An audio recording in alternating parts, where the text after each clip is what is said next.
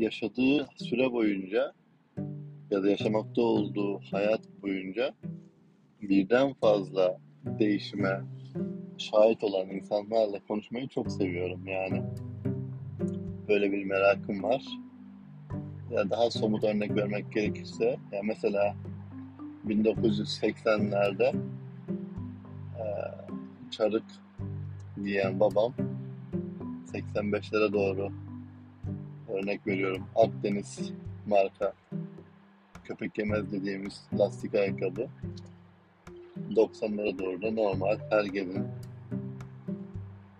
kasabadaki ya da ilçedeki dükkanların alabileceği kundura ayakkabı ya da benzeri ayakkabılar giymesi ya da 80'lerde dolaba sahip olmayıp 90'larda televizyon izlemeye başlaması, 2000'lerde internetle tanışması gibi.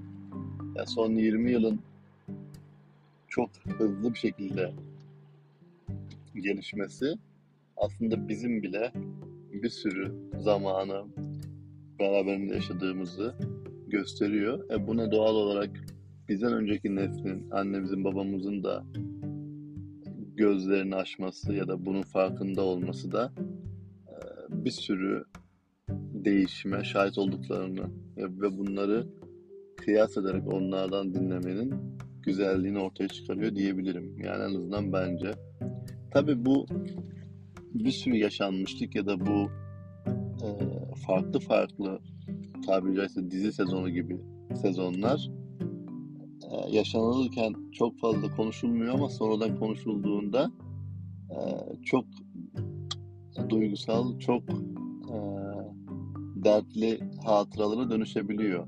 Ya da çok e, rahat anlatılan artık sıradanlaşmış zorluklar haline gelebiliyor.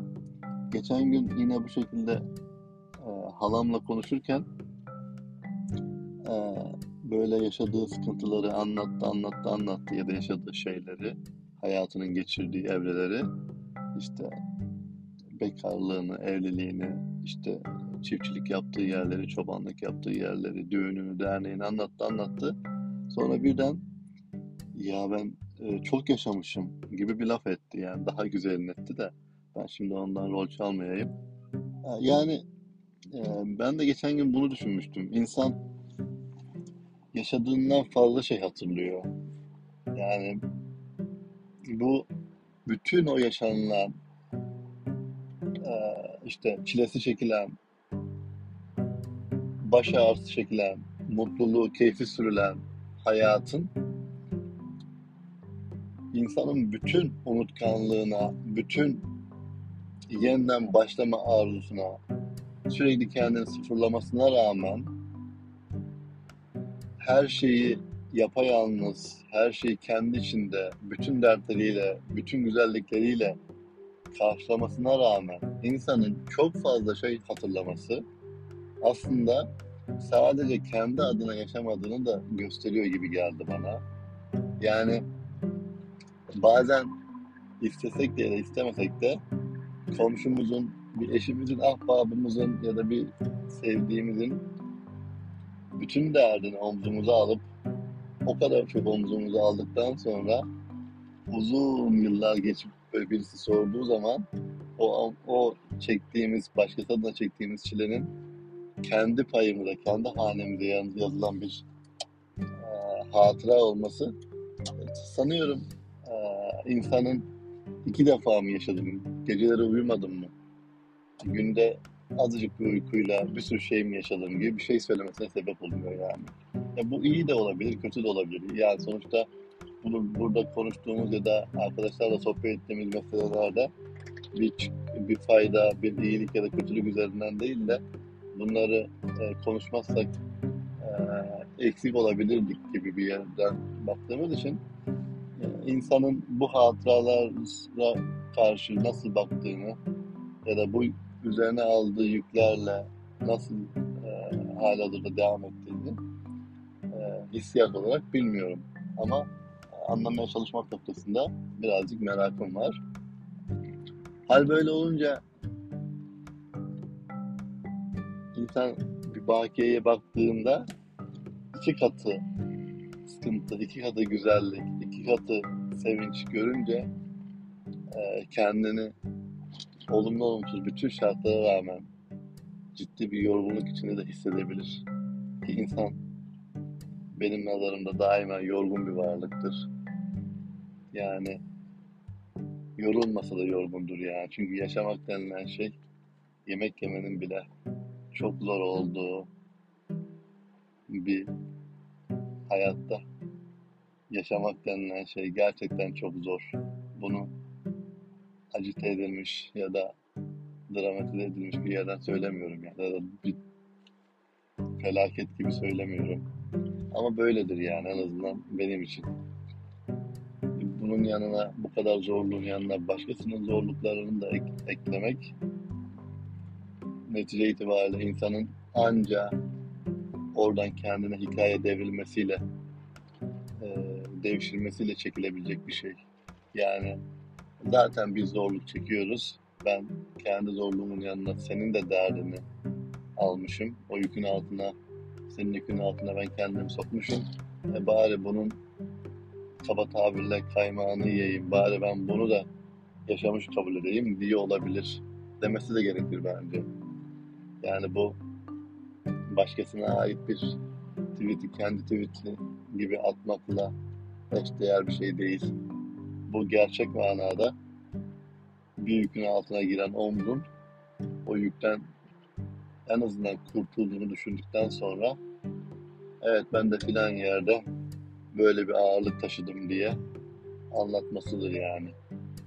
Hala halam da böyle anlatırken yer yer benim de annemden dinlediğim bazı hatalardan bahsetti.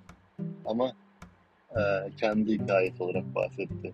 Tabii ki hikayelerde ortak faydalar var. Hikayelerin bizim gördüğümüz yerden, karşı tarafın gördüğü yerden, bir de bambaşka insanların geniş pencereden baktığı yerden olan tarafları var. Yani ben bazı hikayeleri hem annemden hem halamdan ya da hem amcamdan hem babamdan dinleyince e, insanın doğası gereği hakikaten iki tane farklı hikaye dinlediğimi düşünüyorum. Gerçekten de iki tane farklı hikaye olabilir ortada ama muhtemelen ortadaki tek bir hikaye. Yani ortada tek bir hikaye olması onu tek bir hikaye olarak anlamamızı kısıtlamıyor, anlam, e, anlamamıza sebep olmuyor. Ortada bir tane hikayenin olması kişi sayısı kadar hikayenin olduğu anlamına çıkar. Buradan yazıyla ya da işte edebiyatla, sinemayla bir şekilde ilgilenen insanlar da çok rahatlıkla anlayacaktır bu dediklerimi. Konu dağılmış gibi olabilir ama en azından benim zihnimde gayet berrak. Ortada bir mesele var ve herkes oradan payına düşeni hayatının köşe başlarına ya da hayatının günlük ya da herhangi bir konu başlığının altına o yaşanılan ya da o durumu ya da o olayı, o felaketi yazıyor. Ve sonra siz keyifle yıllar sonra bunları dinlerken çok rahat anlatılan meselenin aslında ne kadar da çok kemik çatıdattığını, ne kadar da çok ağrılara sebep olduğunu anlıyorsunuz. Ve doğal olarak bu kadar romantik yaşanmadığını, bu kadar romantik olmasının da çok anlamsız olduğunu düşünüyorsunuz. PNS vermemin amacı polis kontrollü geçiş sağlıyordu. Neticede evden işe gidiyoruz. Ve benim şu an yaşadığım hikayeye de birileri bambaşka bir yerinden şahitlik ediyor. Yani bu konuyla ilgili bir sürü şey söylenebilir. Söylenmelidir de. Sonuç olarak şöyle bağlamak isterim. Birden fazla hayatı bazen tek başımıza, bazen çok kalabalık, bazen hiç kimsesiz yani hikayeyi de ıskalayarak, herkes ıskalayarak yaşıyoruz. Umarım ıskalamadığımız, temas etmediğimiz, yoldan geçerken ayağımıza dikenlerin battığı buturaklar deriz, buturak. Onun Türk, Türkçesi nedir tam bilmiyorum. Yani Türkçesi nedir derken İngilizcesi bu da Türkçesi ne anlamda değil. Yerel olarak buturak diyoruz. TDK'ye göre nedir bilmiyorum.